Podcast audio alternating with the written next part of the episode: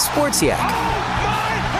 One host knows sports, And who's right there? the other doesn't know sports, but somehow they meet in the middle. Corey Mann Get your big butt out of here! and Indiana Sports Broadcast Hall of Famer This one will be relived Chuck Freeby. forever. Do you like sports? Cause we like sports. Let's talk about sports. It's Sports Shack. Sports Shack. It's Sports Shack. It is a podcast as contemplative as a Rod Serling story, and as intentional as a Jordan Peele production. It is the middle ground between movies and television, between comedy and horror. And it lies between the pit of a man's expectations and the summit of his excitement. This is the dimension of discussion. It is an area which we call Quality Check Podcast.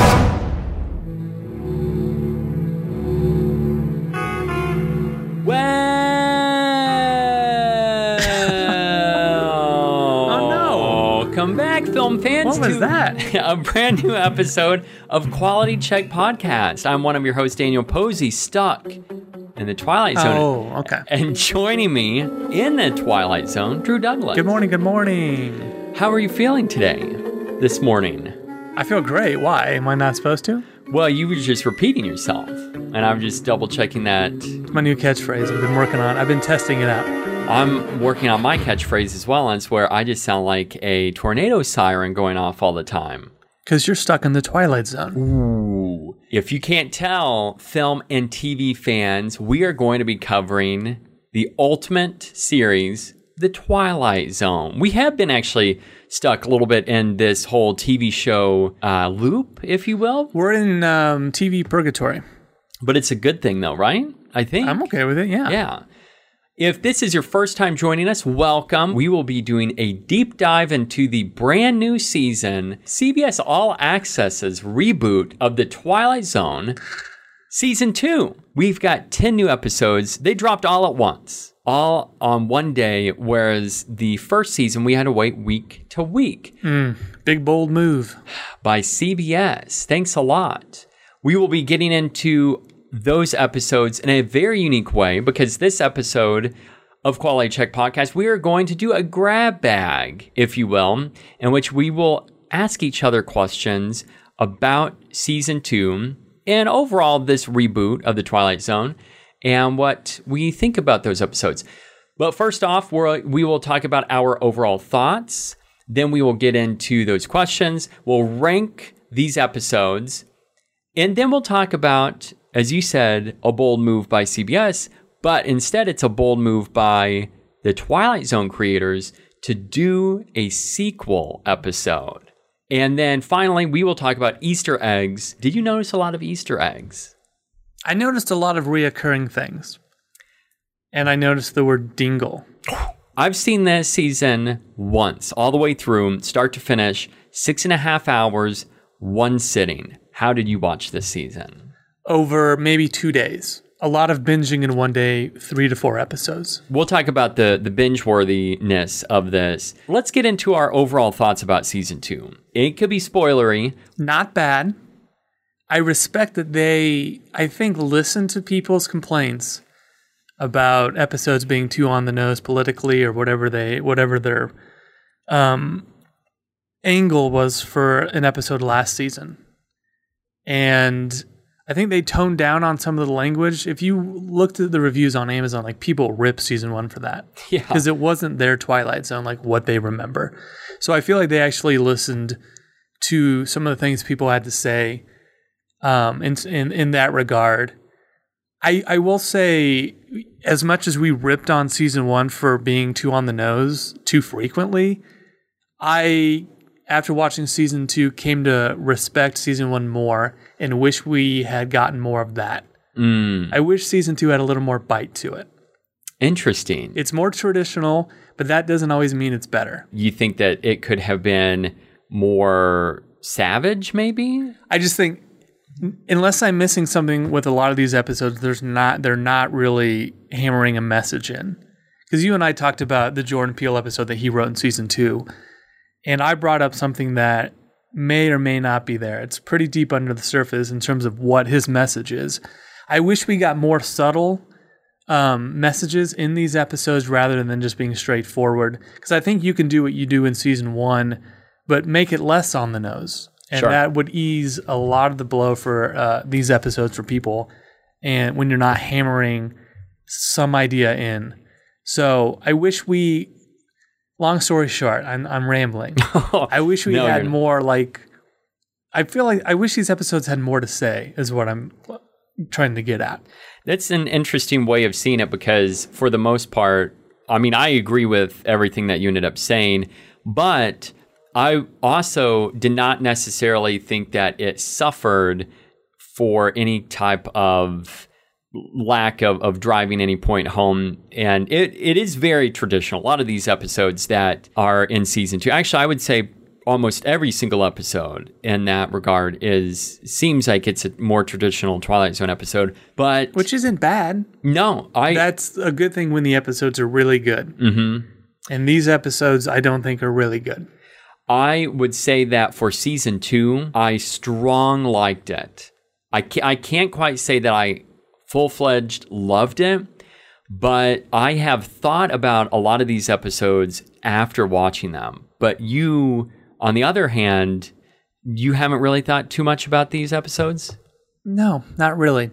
I think the highs of season one are better than the highs of season two. And I think the lows of season one are lower than season two. There's more episodes in season one I can say that I loved over anything in season two. Without really revealing too much, is there something particularly from season one that stands out as like the peak of what made season one good? like Or- an episode. Yeah, it could be an episode or it could be a moment or something that you're like, wow, this was just very strong. I mean, I think the back half of season one is really strong, and I really love Blue Scorpion. Oh, that's, Oh, that's one I still think about. And then I go back and think about how they redid Nightmare, and think about the comedian, which were the first two, and the comedian was too long, but I still admire that one. It was shot really well. Kumail's really good. Mm-hmm. So I I don't know, just something about season one, and it could just be too that after all these years, we finally got a new version of Twilight Zone, and that's why season one is more memorable in that regard. I will say that if we were to switch season two and one, I wonder what that would have been like. Like if this season we got last year, and last year we got those episodes this year, I kind of wonder if that happened, that the show wouldn't be renewed. And we don't know right now if there will be a season three of The Twilight Zone. But we will be speaking about season three later on in our grab bag questions. But Yeah, season two. I feel like season two would be what you would have expected when this first came yeah, exactly. came around.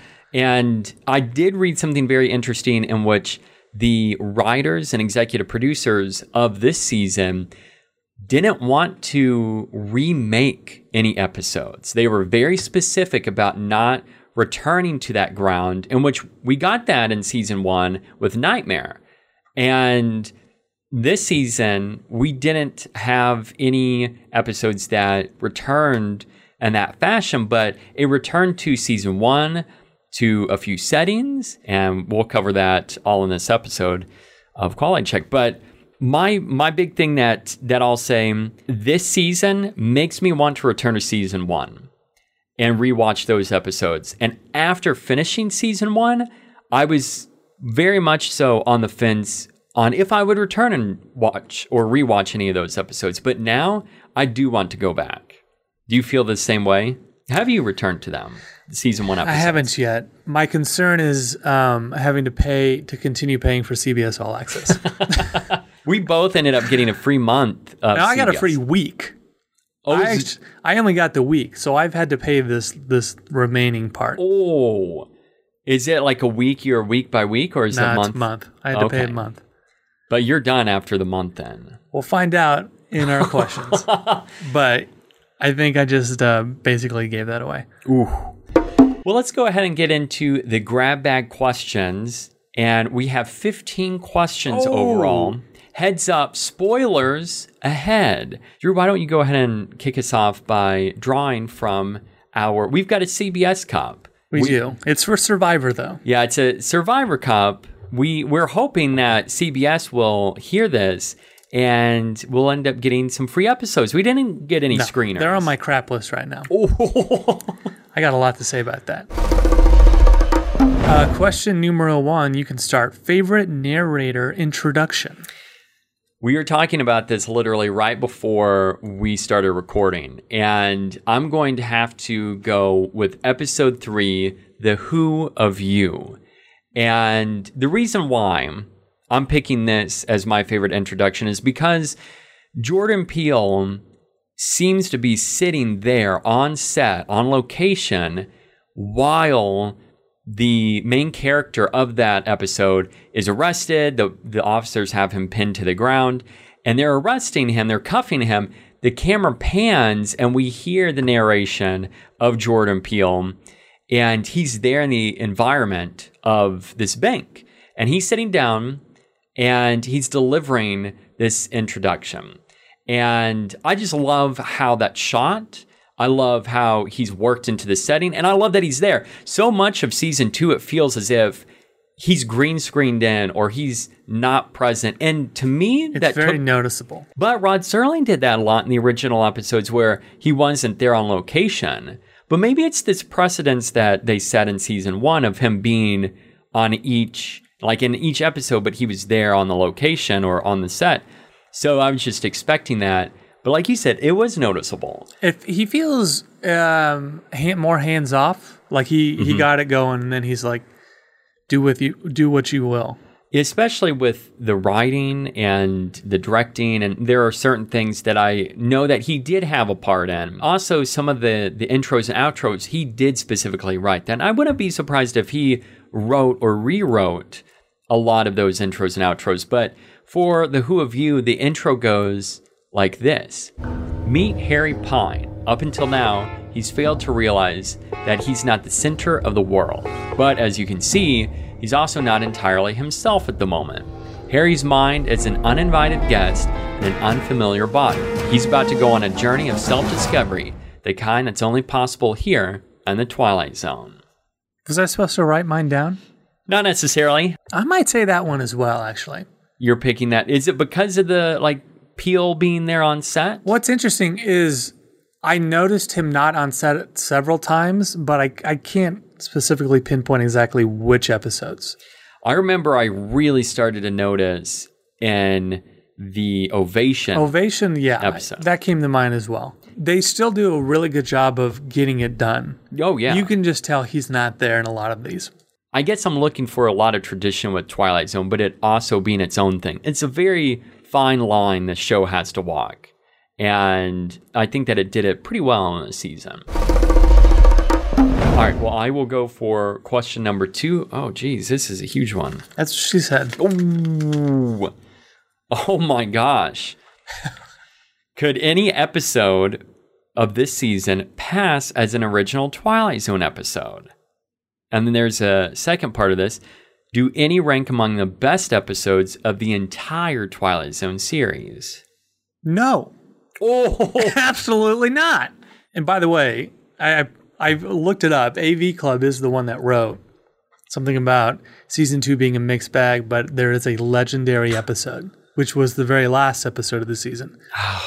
I, you know, I I'm gonna have to disagree about that last episode being a masterpiece. We will talk about that in depth here. Uh, yeah, you and I but- come from two different angles on that last episode. And I really want to hear what you have to say about it. Honestly, I think that as we have been hitting over the head like season one, this season is a traditional Twilight Zone, I I feel. Um, and honestly, there are a few that I think could end up ranking in the top of my favorite stories for the Twilight Zone series. Not just of this reboot, but of all. And I don't know if it's like I'm in the honeymoon phase and I really like this on first watch. I'm curious what will happen with time. Well, which ones do you, would you think are among the best of the entire series? that are in season one. I would say. Or is it a spoiler alert? um, Because we will be ranking and talking about our favorite and least favorite. yeah, let me. I think that will be covered in my top three favorite episodes, and we'll get to that when we rank them. And I won't reveal yet. So I, I will bring this up again whenever we get to our rankings because it is a spoiler. Question number three best episode. Uh, Now, keep in mind, this doesn't necessarily mean this ranks as our number one. This could be what would be like in quality and, and all of this. And I will go ahead and say that the best episode for the writing, for making, walking this tightrope of traditional and new and shots and and writing and acting and all the above i'm going to have to say downtime episode 2 is the Wow. best now I, I will say that is not my favorite of this but, you think that's the best one of season two? I've been I've been thinking more and more about this, and I kind of wonder if that would be. And once again, I don't know if it's kind of rose-colored glasses that I have because Jordan Peele actually wrote that episode. So I mean, it's not a bad episode. It's just not the one I expect you to say. I have something written down, but I'm I'm wondering if I should change it. and it's that taking the idea of all the ingredients of what makes a Twilight Zone. And, yeah, you kind of you you said it in a way that I I'm starting to have doubts Uh oh. because I have my my I have my favorite set, but is it the best one? I and I was thinking about that because my favorite isn't, in my opinion, the best if we're looking at it, but it happened to be my favorite Hmm. because it hit all the feels for me. Honestly, I'm leaning towards saying the Who of You as the best episode of the season. And it good. kind of goes back to a, an old episode where a character was put into, I guess, the body of a black man, Mm, and he was learning that oh, racism isn't good. mm-hmm, They don't go that angle in this one. It's just more, I would say, fun. mm-hmm. Um, man, but it kind of rips off Denzel Washington's Fallen. Yeah, it seems that episode to me, as soon as I think it's the second jump, I'm like, okay, this is Fallen. It's exactly what it is. But performance wise, you have so many good performances in that because you can bounce off all these different characters and they're able to do what they do. Mm-hmm. Ethan Embry is incredible in that. It's really well shot. I- I'm going to say that.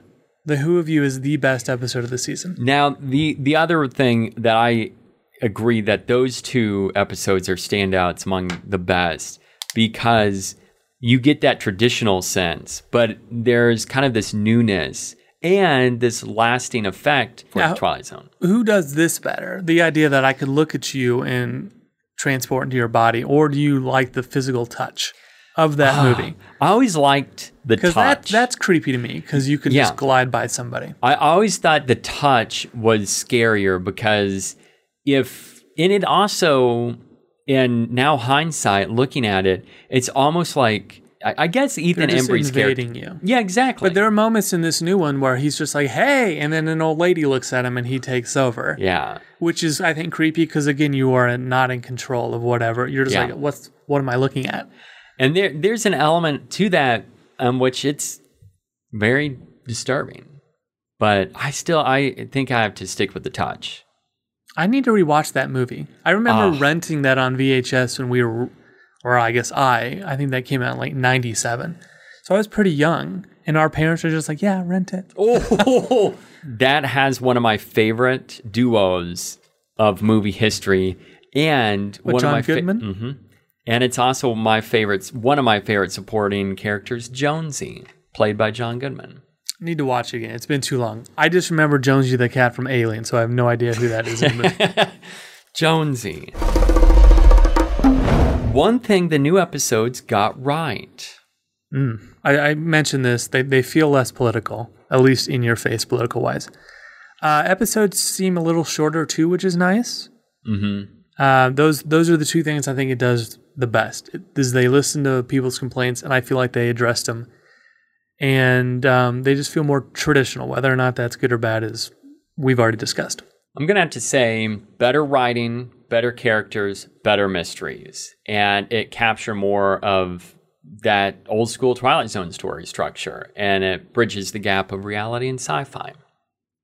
I think it does that more in the season without being too on the nose. And I think that that's what I like so much about the originals bridging or the not being on the nose is that Serling was able to say something get that point across and make you think about it. Like when you talked about downtime, you had this question of what could it be in terms of like, it's, a, it's a very simple plot. yeah, You would you, what you would think is you've created an avatar, and this avatar realizes it's not a person.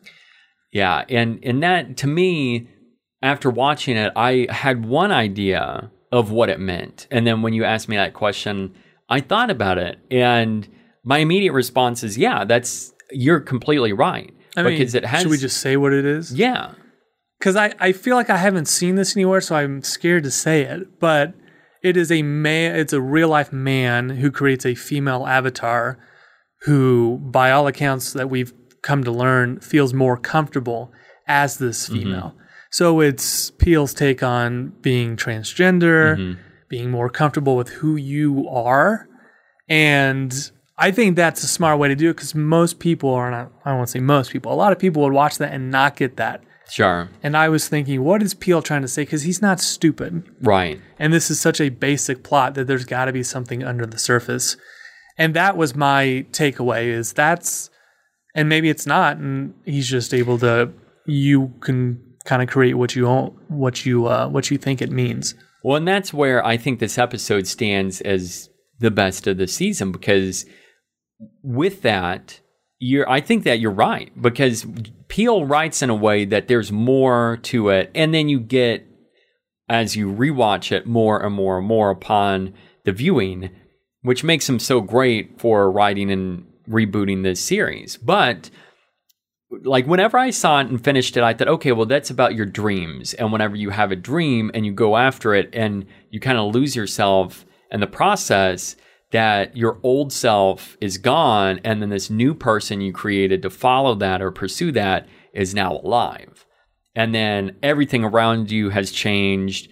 You know, those who that are around you have changed and, and all of that. And that's kind of the way I took it. But I, read more into what Peele said in the outro, which was about dreams and when your dream, what what you'll do to make your dream a reality. But I mean, I think you're right in that. I that's what makes this series so great is that there are so many meanings, and when it's not on the nose, it allows you to make up what it means to you. You might be onto something with that being the best episode of the season. I'm I've thought a lot about it, and like I said, it's not my favorite, but it's It's weird. Yeah. Because it does it seemingly doesn't have any layers, but we were able to come up with multiple ideas of what it could be. And I feel like a lot of these episodes don't do that. Mm-hmm. Next question. Any writer or director that you'd like to see work on an episode next season? Uh, I've got a list of three. I have two writers. I What do you you have writers and directors or just I will say, yeah, they're writers and directors for two of them, and one's just a director. These two picks they have to write and direct. One is Quentin Tarantino. ooh, I'd love to see what he'd have to say and what he would do. I could see him doing it too. and he wants to do something sci-fi. He's mentioned that. But as you brought up when we were talking about this at work, you said, well, he's directed a few episodes of like CSI or a few other shows, uh, a few episodes on other shows. I'd love to see that. I'd love to see Jordan Peele direct an episode. I know he's written, but I'd love to see him write and direct. And for directing, I'd love to see Steven Spielberg direct an episode. Ooh. The one reason why, because he directed an episode of Night Gallery with Rod Oh, did he? Serling. Wow, and Mhm. he was involved in the Twilight Zone movie too. Yeah, exactly. And so I would love to see him kind of return to his roots in that sense. I mean, there's no way on earth he would ever do that. he should though. It's like, why not embrace some of these things and just do it? exactly. I wrote down two writers. Number one, Stephen King. I want to see Oh. what Stephen King can do. Just write it. That would be good. And then uh, my second writer would be the almighty Damon Lindelof. That's actually a really good pick. Maybe him and Carlton Cuse reteam like they did with Lost. I want to see what y'all can come up with. I'd like to see that. That those are really good picks Who would you rather have between those two, King, King. or Lindelof? Oh wow, for sure. he wrote an episode of the X Files once that a lot of people hate. Yeah. I liked it, but I I've heard about uh, that. it's uh, split decision. Did you like it? That episode? Yeah, that I like it. I think it's great. Anything King, I mean, just let, I think that's why is because King did it, and Let- it's like Scully Focus is like all about her. Oh, I think interesting. Mulder's like barely in it. Is it later on in the? I believe series? it's season four. okay. I, that's that, I've been really wanting to rewatch that entire series. I, w- I think I may go back and start after this, mainly because of the Glen Morgan episode that we got in this. Oh, Glenn, the great Glen Morgan. Um, we'll be talking about that talk one. about that a little bit. All right, so next question.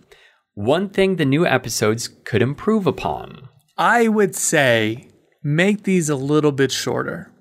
Yeah. Don't go above 30 minutes. Do like 25. That would And be my- then mhm. um I really wouldn't mind if they dived even deeper into sci-fi territory. Get Mm-hmm. wacky. Yeah. They don't get there there's one episode this season um that I think gets really wacky and it's not episode 10, it's a different one, but I don't think it's good.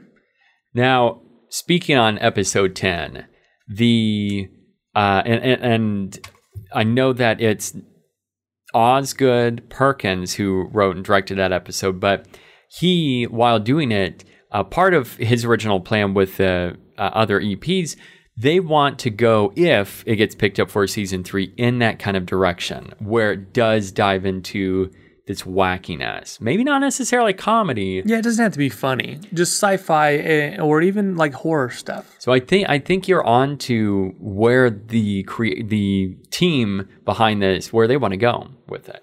I'd agree with you 100% on the um, sh- just shorter, short and sweet. You might That be able to do more episodes. Yeah. Do like 15. Or or 50 like the original series. Next question. Yeah. Is Twilight Zone worth subscribing to CBS All Access one word. Yes. For one month. for one month? I know For that's one the thing month. is I think I think you can justify spending ten dollars on it once. Mhm.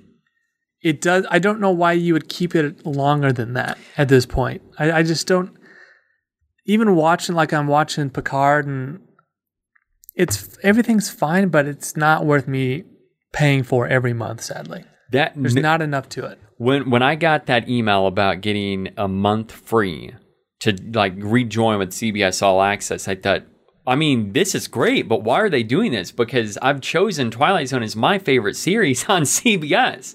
And So- it's the only thing you're watching. So they know that I'd pay for it. And it literally gave you an entire month free and that was a promotion it was like binge Mm-hmm. June binge month or so, june Yep. binge how are you making any money I have no idea. And the thing is, maybe make it free the month before. We're giving CBS all these ideas when, in fact, we're just hoping that they would end up partnering with us. And that's pretty much it. But yeah it actually doing it in may or a month before would make sense because you can have people watch season one We're we're just giving these ideas away. So is it worth subscribing? You think? it's a very light yes but not beyond i mean if you can do a free week which if you have like an iphone or something you can it'll offer you that if you've never done it i would say seven days max I would also say, in in addition to that, if you subscribe more than a month, you have two months. You could just buy the collection on Blu-ray and then have it. When's it come out though? That might be a while. Yeah, that's a good point. I'm not sure. Or just buy like a VPN and download it illegally. Oh, We don't condone that. Don't ever do that. here is a biggie: Oh no. best ending and or twist. Hmm. I think the ovation twist is actually a lot of fun. Maybe a little bit obvious. I can honestly say I didn't expect it, and it's so obvious after the fact. But I was like, who's this next like big pop star? And it's her freaking sister. I, whenever that was building up to it, I didn't expect it to be her sister, but as soon as she threw it away, threw the coin away, I thought she's the only one that knows where it is. I mean, did she really throw it? Or did Yeah, she that's a good point. She tossed a rock. She could have just like had another coin in her pocket to do that. After all of his like foreshadowing that, but I mean, I, I, I think that's funny because the entire time she's just like kind of turning her nose to what her sister's doing. Mm-hmm. It's just like it's just music. That's it. And then she deep down just wants it so bad. and she goes after it. That honestly, that that was that was cool. And then you also really enjoyed the Peele outro for that. Where he just claps. It's it's good. You know- that's like a mic drop right there. Fir- honestly, that that's we very don't true. need to write anything. We're just gonna have him clap. That is a an outro that after you've talked about it, it stuck with me.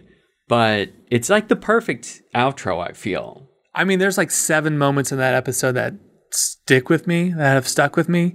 And if I had not said The Who of You as the best episode, Ovation was the other one that was fighting for it. It's I think this one's pretty darn good. It there also I just want to point out that uh, Tawny Newsome, who plays Zara the sister, this is a big year for her. Not only was she featured in this episode, but she was one of the main actresses in Space Force on Netflix. Ooh, didn't watch it, still haven't seen it. I also just want to point out before moving on from this, Ovation ranks as one of the lowest scored episodes of which I think is That's on what? IMDb? yeah. Well, IMDb's stupid. if you're voting on there, you're an idiot. Yeah, there. I, I would say that's off for me. That's I, I'm gonna put it at the. At Well, the it's going to be pretty high on my rankings. So if you don't like it, suck it.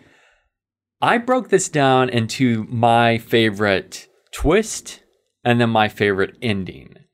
My favorite twist, in terms of like not seeing it coming, I think it belongs to episode five, Among the Untrodden, just hmm. because I didn't expect the girl to literally crumble into ash because she manifested her based on what she wanted.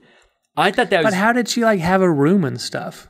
I mean, I And- guess you manifest it and it's a physical being, but how does she get it even into that school? None of it makes any sense. There, there are definitely certain things that it like you basically have to dispel all of those questions. to just like literally forget about everything that you had seen in the last like 25 minutes. yeah, and I mean it was foreshadowed in earlier on, like maybe midway through, and I thought, all right, there's something to this, and I actually thought it was going to be the reverse way that the other girl she was going to disappear or that she died. One of them were going to die.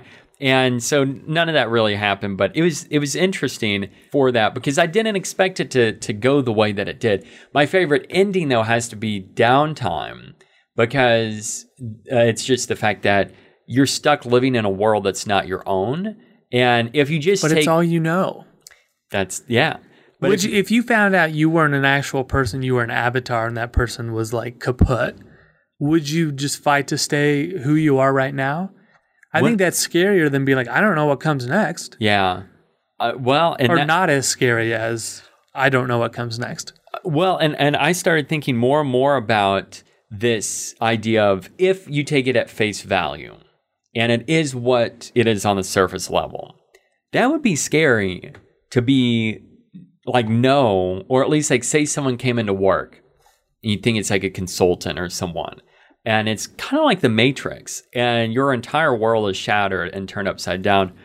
That would be, I don't, I don't even know. Like while watching this, I thought this is so so crazy to think like how would you respond in that moment would you stay It would be an awesome like prank to pull on somebody. if you had like 40 people involved and you're just trying to trick one person into thinking that they're not real. we should do that at work and like we have this siren and everyone turns and stares up at the sun And they're like a new person. Just like, what's happening? And we're like, you're not a real person anymore.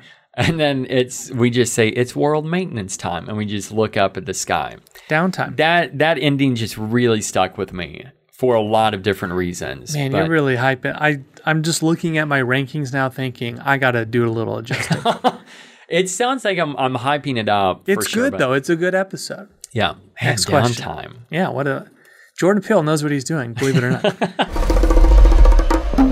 uh, season one or season two, which is more bingeable? ooh i had We got one season that was bingeable. One season we were not given that chance. I may. Here's the thing. I binged season two, and I'm going to be biased.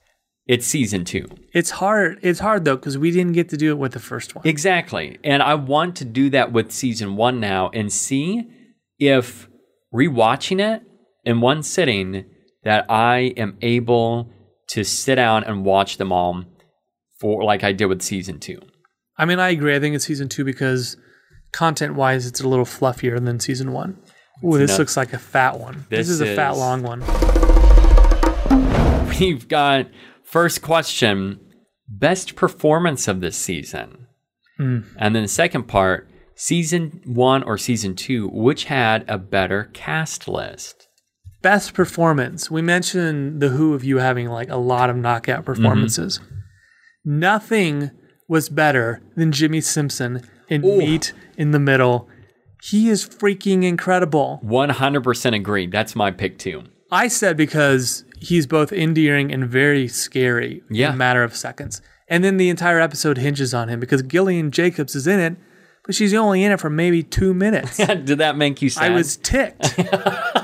I got to hear her voice though. Yeah, so it was like this major tease. So you felt a little bit You like Jimmy. What, you know what's frustrating too is on the preview still for this episode, it's Gillian with the child. So you know we're going to see her, but we Mm. don't see her for 25 minutes. Mm-hmm. And then they're in the still, they're clearly upset about something. So that's frustrating. Yeah, I, Just put stills of just like the logo. We Yeah. don't need to see that crap. yeah, I, I agree. But Jimmy Simpson, off the charts good. I have to ask you something. Have you seen the movie Her with Joaquin Phoenix? Yeah, for sure. Is Meet in the Middle like Her? I've heard No. a few comparisons. Okay. Because then I was going to ask who's better, Joaquin or Jimmy? I mean, it's similar, but he, Joaquin knows he's dealing with something that's not real. Okay. I guess my thing is, if I was Jimmy in this character, in this character, in this movie, in this movie, if I'm Jimmy's character in this TV show, this episode, he's like off having these conversations with Jacob's character, and people are looking at him funny because he doesn't have headphones or anything. I would mm-hmm. just put earbuds in because then Yeah. you're at, and it looks like you're just communicating with somebody through that.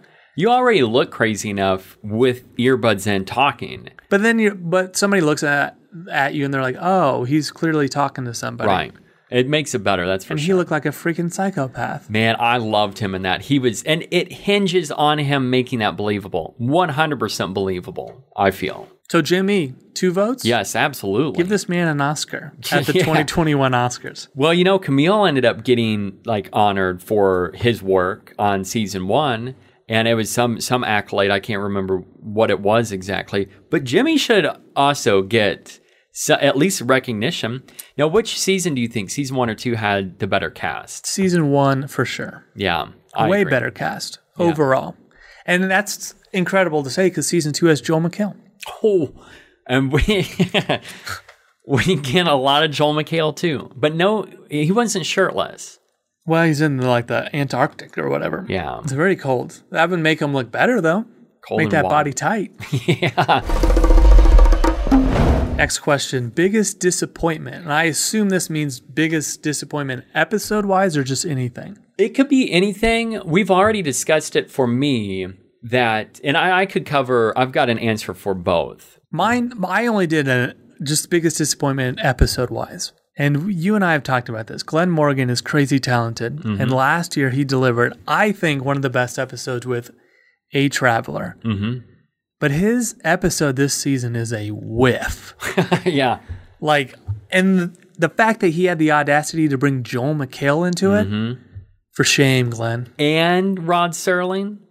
He ended up get Rod, That's true, Rod yeah. Serling's voice.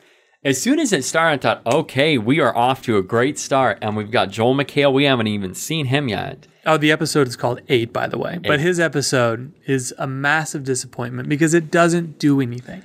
Yeah, it, ah, man, you keep expecting something. And like what? Poop? Yeah. But man, that was I, I have to say biggest disappointment in the overall like for episodes. I'm on the same page as you. But one thing that disappointed me was the Peele green screen thing. Like the intro He's- outros. He's busy man, though. He And this is. is. my thing. If he's busy and still able to do what he can, I can put up with it. If this Yeah. was just like, I don't want to do this anymore, that's another thing. But we know that it's not that. Let the man work on a new horror film. Here is a question I was trying to bury toward the end, and since we've made a good dent into the questions, You want to save it? No, we can't. We can cover it now. Would you want a season three? Yes. Absolutely. Don't stop doing it. I, I think we need a season three. Just keep it coming. I mean, how much does this cost to do a season, I wonder? And how much, I mean, do a lot of people get CBS All Access? I feel like you could almost just bring it to CBS, I, they should. clean it up a little bit, Well, and then um, people would tune in, I feel like. Well, especially in this COVID world, I don't see any problem with just editing down the language and the Which, violence. A lot of these episodes, there's not a lot of bad language. no, it's not. It's not bad. I and Well, compared to se- season one, which was like a Tarantino film. yeah, especially the comedian. Good, but yeah, it was a Tarantino. So it's actually this would be Tarantino's wheelhouse with the language. he, he would take full advantage. How many questions do we have left? I think like three, four, something like that. Any actors you'd like to see in season three? Yeah. I've got once again to the writer director, I've broken this down and I've got an old school, kind of like an up and coming, but he's big, I would say now. And then two others that are kind of wild cards, but I'd like to see them because they're comedians. First up, Kurt Russell. I'd hmm. love to bring him on board just for like this old school He'd do it. yeah, he would. John David Washington is Oh. my up and comer. Although, like I said, he's still kind of like a big name. He's already made made a name for himself. And then comedian wise, I'd like to see Kevin Hart and Issa Rae. Hmm. Because You can, you can have those. I, I'm an Issa fan, but with both of them being comedians and in that, I'd like to see what they'd be able to deliver and do. Two words for you Chris Pine. That's all I need. I thought about going with Chris Evans too, but I'm like, nah. He's got to deal with Apple. He can't. He can't work with studios. I brought up earlier Tom Hanks, but Too big. he's yeah, exactly. Too arrogant. Ooh, here we go. Worst episode. We've already covered it, I think. And the biggest disappointment. Yeah, I mean, I was tempted to say for a worst episode, you might also like. Yeah. But actually, no, I didn't say my worst episode. I think the worst episode is a human face. yeah it's know, it's an interesting premise that doesn't do anything. I hated it. I like Christopher Meloni a lot, but he his character was annoying. yeah. I wanted him to die. I like Jenna Elfman in it. But once again, it was it was okay. It wasn't my least favorite, but I'm gonna have to say the worst episode eight. Just because like hmm. when I saw Glen Morgan on that, I thought I mean, that makes it worse. Just the fact that he did something that's just literally poo poo pie. that in eight, I get the fact that they want to do a throwback creature feature like the thing. But it just didn't like There's nothing to it. no. All right. A better overall season Yeah, we- one or two? Man, overall, I'll have to say season two. I think they ended up putting more for actors, for the shots. They put more thought into season one to tie them all together in a unique way. But there are more, I liked more episodes out of season two. I think the writing is is better, more traditional in that sense, uh, for being more mysterious. I should say that. And that, that's why I have to pick season two. I'm saying season one. Ooh. I think I kind of realized that ranking them, I was, I had a hard time ranking these because there's a, a handful of these I just don't like. well, I just like I like the the way they all connect in season one too, and all the Easter eggs, even though it maybe doesn't build to something crazy. Now that these don't have that as well, I don't know something about season one. I just go back to, but maybe if I watched it again, I would be really. I'm I'm really curious how that will will end up Mm, it's hard. like setting just with time. For sure, we could take both seasons and just make like the ultimate season Yeah, by just picking, you know, from here and there. Yeah. of, of both. But man, that's honestly that's what I would say. If you can merge season one and two, you'd have the greatest hits of both. But this is what's great about anthology is one episode might blow, Mm-hmm. but you get a completely fresh start in the second episode or the next episode. Well, and and two, one argument that I came across a lot online from critics, it's the fact that with the original series, there were so many episodes in one season that if it was a stinker, it wasn't bad. Like that season wasn't bad because you had so many episodes to make up for that. Whereas if you just have ten, that ends up having greater weight because you have less episodes. And I never thought of it that way before. But speaking of episodes, let's go ahead and rank them. Mm. And let's start at the bottom, going to the top. Number 10, a human face. Big pile of I, you know, while while doing this, I almost said you might also like, but I think more and more about this episode for reasons that we'll get into right after this. I have to go with eight. I have as to, your least favorite? yep. Episode title eight. Uh, my number nine, so near the bottom, is eight. Not good. Yeah, it's it's sad. If number nine for me is you might also like, Okay. That's that's my number eight. which that is the most um, divided episode, and I would say the least liked episode of this new season. No, I want to point out you.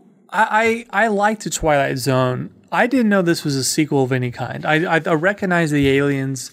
I thought that was a throwback. I didn't know this was a sequel. So watching it, I was confused.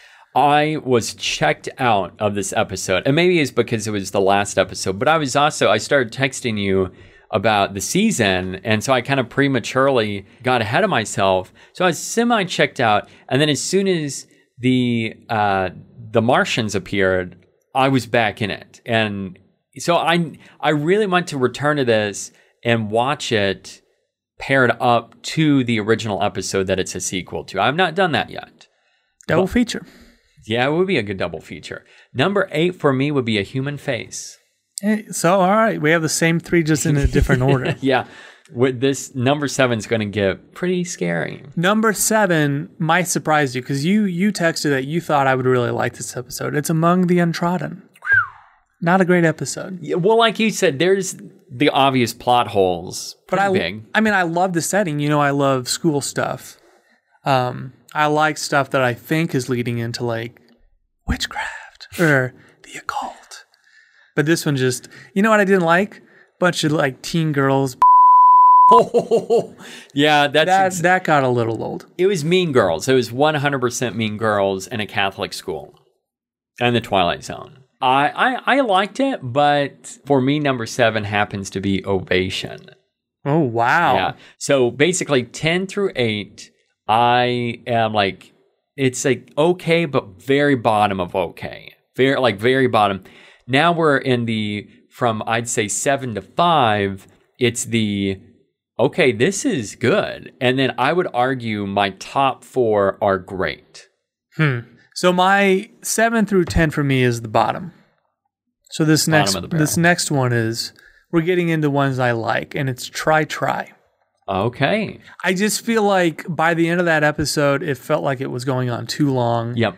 and I feel I don't know the the ending didn't give me a good punch Yeah. I was, I was expecting a better ending as well. or some sort of satisfying conclusion. Though I do like that it just resets, and then Topher's just like scared to to do anything with this person. Yeah. While watching that, I thought this is really cool. And before I even knew, I thought, what would it be like if they did a Groundhog's Day, but a sinister one? And they did. I'm like, this is awesome. I, I was really into it for that reason. But you like this episode, though. It's like, Yeah, it's Oh, good. it okay. I like it. for me, number six is Among the Untrodden. Number five, downtime. Oh, A little low, but as we've talked about, it actually moved up a slot because I originally had try try above it. so did while we were talking, did you re-rank it then? You ended Yeah, up that's the only one I've re-ranked. Everything else is uh, a- as I had done it. so my number five is Try Try. Okay, you and I are just like flip flopping everything. Yeah, exactly. Minus downtime, which I think is going to be very high for you. Number four, small town. Good performances. Kind of some callbacks to uh, Maple Street. I felt Yep. like at times. Another one that doesn't quite stick the landing for me, but I love the idea of it and just Yep. this this person that is like, what can I do to help this improve this small town? Did you know that episode was written by someone who has worked on the Outer Limits and the Twilight Zone previous seasons? Not the OG, but all the other previous Twilight Zone seasons. I did not know that. Who is mm-hmm. it? I'd have to look up his name, No, but don't worry he- about it. He has written for the others, but it's not a lot of episodes. It's just like one or two episodes here and there. But it did. A small town seemed kind of outer limits to me. Teeny Town with Damon Wayans. Jr. He oh man, he was great. He almost took best performance for me. Almost. I thought he was excellent in that. May it may be my favorite role of his period. It was just that good. This is going to be a big surprise to you, but number four for me is downtime. Hmm. I mean, that's one down from me. It's not that surprising. you Want me to go to number three? Yeah. Top three. Ovation, baby. So top three for me is just like top tier. Okay. Would you say you loved these? Yes. Okay. Yeah, I I mean, I think uh, Jurnee Smollett's Belle is really great. she was great. Uh, yeah, she was she was fantastic in that role. I I loved seeing her. I love the clapping stuff when she's just like being haunted by clapping, and it's the guy on the hospital, like he's literally having surgery, and he just starts clapping because it's creepy. It's just you're haunted by people that love you, and you can't escape it. And she could literally fart into a microphone, and they would clap for hours. and it's so weird and so creepy. Oh man, I love that. Yeah, I, I she was great. And that guy in the bed, I thought, oh man, that's so cheesy Twilight Zone, but it's so good. the surgery dude. Yeah, so What's funny, they showed him, I go, it'd be awesome if he clapped, and he started doing it. And it is, it comes across as this huge joke, but it's that's the thing. Yep. It's just absurdity. Man, I love it. That's so good. I'm glad you brought that up. Number three for me is a small town. I just I love the idea. I love that question that the kid asks um, Damon at the very beginning of this, which he says, "Has it brought you closer to God?" And he like stares off without saying anything. we, yeah, we don't know. And it's good. just like there's so much I liked about it. I could see where the ending doesn't quite land uh, as as like tough or as as hard of a punch as what it could have, but I still liked it. It was good. It would have been crazier though if there was like this gold was found and then the mayor like had a resurgence because he like claimed it as his own or something like that. But mm-hmm. I still really liked it. Number two, the Who of You. Ooh, that's oh man, meet in the middle is my number two Oh, which is oh. surprising to me. I feel, but I it st- this season started off so good when before like turning it on, I'm like, all right, here we go. I was like kind of mentally preparing myself, and as the who or meet in the middle went on, I kept thinking, oh my gosh, this is amazing. This But is I- so good. I think I had texted you and was just like, this first episode is really well shot.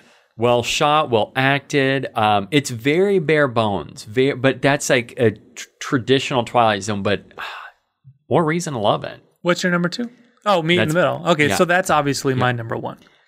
Do you have anything else to say about Meet in the Middle? No, I just think the season starts off with the best, and eh, again, Jimmy Simpson just saves this thing. It doesn't save it. That implies that it's not good. He just makes he elevates it.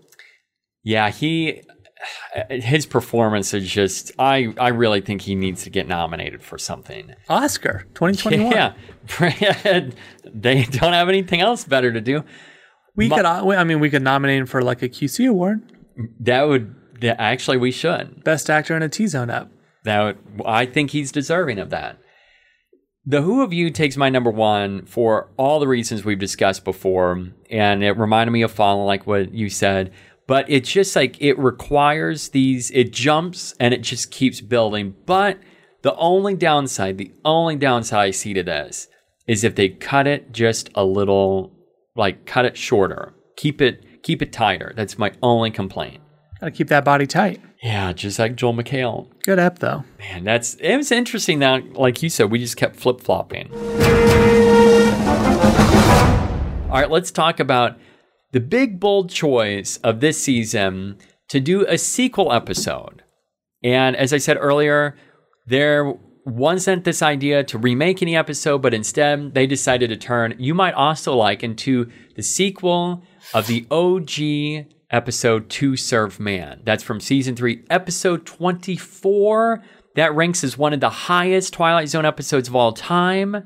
In the top like 20, possibly even the top 10, according to some lists. I mean, don't you think before this new episode they should have had a note and just said, "Go watch that episode." Honestly, they should have. I think that would help out a lot. Yeah. Because for me, not knowing that and watching it for the first time, like I said, I was like, eh, this is like bad. I see what they're doing because it's the first episode of this reboot to go full fledged, over the top, zany Twilight Zone. And it's like a slapstick comedic episode, similar to what Rod would do from time to time. But this, I mean, I, I liked it at times. But uh, and at first I thought, okay, this is all it's going to be, and then the big reveal comes later on that it's a sequel. I just want to point out that this was written and directed by Osgood or Oz Perkins, the son of Anthony Perkins. I had no idea until you text me that. Yeah, he's been peeping on uh, girls Oh, what? Really? in, in motels. Yeah, like his My daddy. gosh. He is no Oh, his dad wasn't actually Norman Bates. I get it now. Yeah. Sorry. Sorry. Yep, Norman Bates. Oz is known for his work on Gretel and Hansel. Did you see that? Need to. Looks awesome. Uh, actually, I, I did end up seeing that uh, late one night, and I liked it. It It- wasn't like great, but I liked it. The from what I saw in the trailer, the camera shots looked incredible. Lighting in it is very good. Oz, baby. Yeah. And then he also did the Blackcoat's daughter, which eh, I like that a lot. I, I need to go back and rewatch it because I'm very like eh. But I after after watching it and then knowing what certain things it was about, I'm like, okay, well then I missed the point. I need to go back and rewatch this. There's a moment late in the film, like at the furnace, that terrified me. That actually Oh. freaked me out. I know where you're talking about, yeah. And I've recreated it, you know, before the movements, and uh, it scares me. Do you think you would play a joke uh, on Lexi, your wife, with like trying to recreate that? she wouldn't know what it is. She's never like- even heard of it. She's like, Drew, get away from that that uh, furnace. I had to bow before.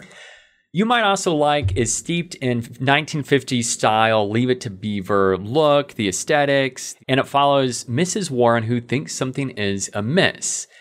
And after she finds out that she's being taken by Martians, that she ties herself down, and then we get the big reveal and confrontation with the original Kanamit Martians, and she speaks to their leader. Uh, the episode attempts to take the next step in the evolution of the Kanamits, which is basically global takeover. And we last saw them in To Serve Man, but we also see them in Easter eggs. There was Kano Munch, which is the cereal. Get into that in the Easter eggs. And that's sprinkled throughout season two and season one of this reboot to serve man. And you know the the big twist though on that, right? Doesn't come to mind. Okay, I'm I kind of don't know if I want to tell you. Since is you that know- is is that episode on a streaming mm-hmm. service at the moment? Netflix and CBS All Access both? All right, don't tell me then. Okay, I'll watch it. So I won't I won't reveal what that is, but there's the big reveal at the end of that episode like, "Oh my gosh, this is what is going to happen." Now, while I think this is a bold attempt to create a sequel episode, which is awesome. I love that idea. I think it's a failed attempt to do so. And I really think that this episode and Human Face should have switched their chaos, this chaos subplot, and elevating both of those stories. And I'll get into that really quick because I just I feel like if we get a sequel episode, the first episode to serve man was very it was it was a straight episode. It was not a slapstick comedic Twilight Zone episode. They didn't play like Serling was not trying to write it and be like over the top like this was. But it's almost I, I kept re- reading that Oz Perkins created this and le- he was leaning into that purposely to play that up even more because he's like I can't make anything as good as Serling did. Hmm. I think with Human Face since it covers loss and grief and you might also like is about desire to consume which ends up consuming us or more directly the Martians consuming us. I think that here's what, like, one simple thing that could be done. A human face keeps everything except for whenever they let their guard down, they go out and it's revealed that the world is in chaos. We could end up getting foreshadows of this in a radio broadcast, a TV broadcast that's on in the background, and they're working and moving out the house. But regardless, we get that they are like now oblivious to this chaos because they finally got their daughter back. That could have made that episode better and they're looking the other way to get the one thing that they wanted. I mm-hmm. think that would have made that episode so much better. And then you take part of this episode, which is from, you might also like give it to that episode, but then you might also like keep the egg and the main protagonist realizing that something's wrong, but instead have these Martians control the chaos and the message about the egg. And then it's pushing that people want to get this egg.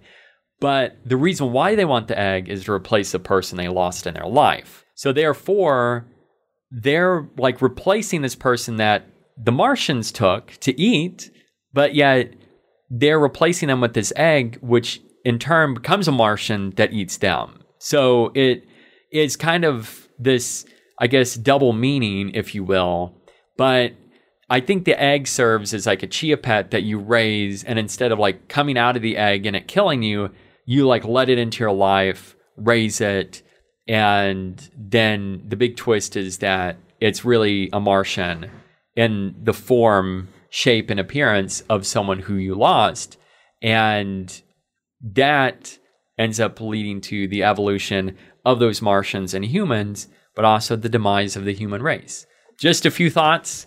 I know that was like me rambling on and just all jargon, uh, but it's a great attempt. It just seems to fail. We need to send that to Osgood. Yeah.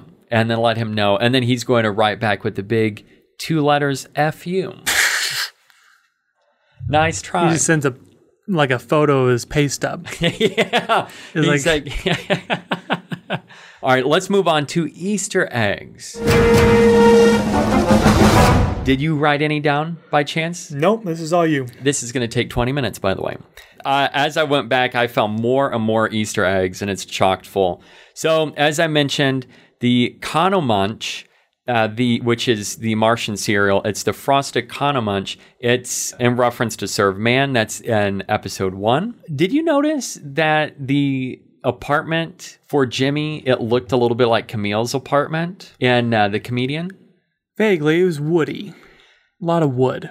they reused a lot of sets in season two, and their the purpose was to make it seem like something's off, like oh we've been here before, kind of like this deja vu. But not only with sets but props, like in eight, the episode with Joel McHale, portholes that you see, uh, which it looks like they're windows to the outside world.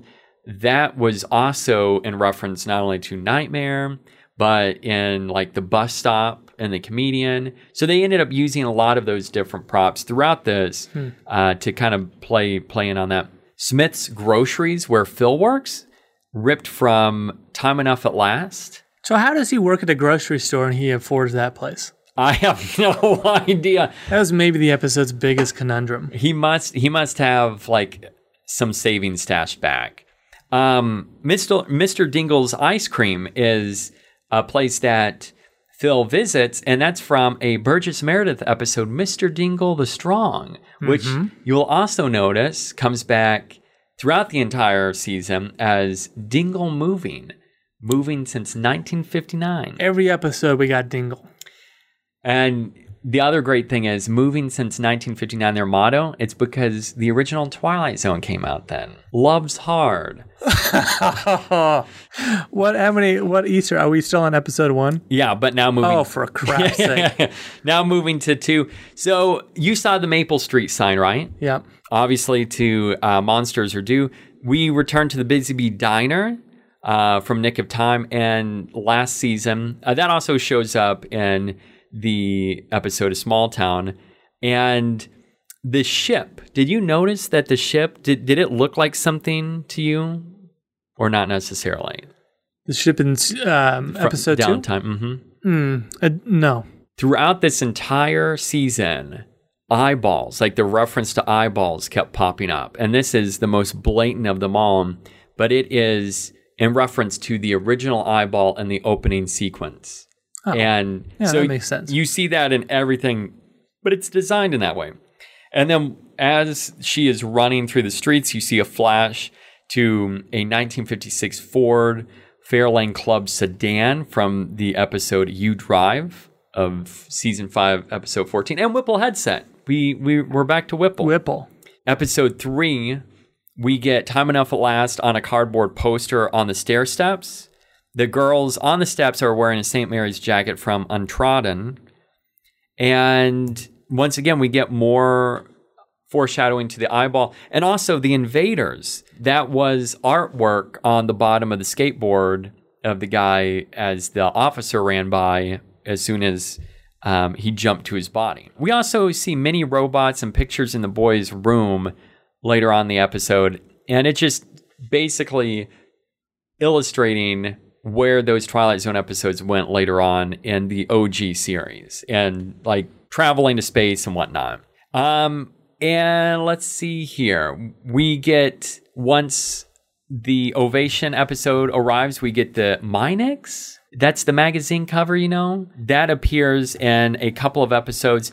We also get the Devil bobblehead uh, in the graffiti, as well as actual Devil bobblehead in a small town. And then we get various props from the original series that are sprinkled throughout episodes from this point forward, including symbols, a World War II helmet that was used. And my favorite Easter egg has to go to the episode A Human Face, which is the clown.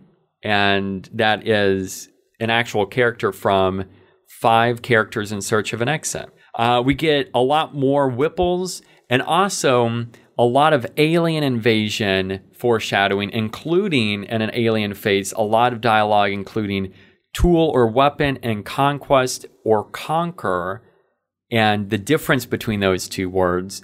And that's from to serve man. That's going to do it for the Easter eggs. You know, there's probably a lot more that you're just not saying. I'm actually reading through this, and a lot of them start to repeat themselves. But I mean, like I said, Dingle moving is mentioned, and I'm kind of going over a lot of those that uh, are shared among episodes as well. I mean, we probably oh oh the big one. This is the final one. It's Rod Serling's voice, which is from The Life Aquatic or The Undersea World of Jacques Cousteau. How many of those did you spot? Six of them. Six of Surprisingly, a lot of those because it maybe can't pinpoint where, but like the devil sure. thing, I, rem- I remember that. Yeah. Did you notice in uh, it was a small town? There's a real quick shot of some stuff, some like a little what appears to be dirt on the snow. It's actually Seth Rogen's pubes that they sprinkled. Oh, The biggest Easter egg of them all. never knew. Pube sprinkles. From from Rogen, Seth Rogen. He's go- he returned. We just didn't see him in person.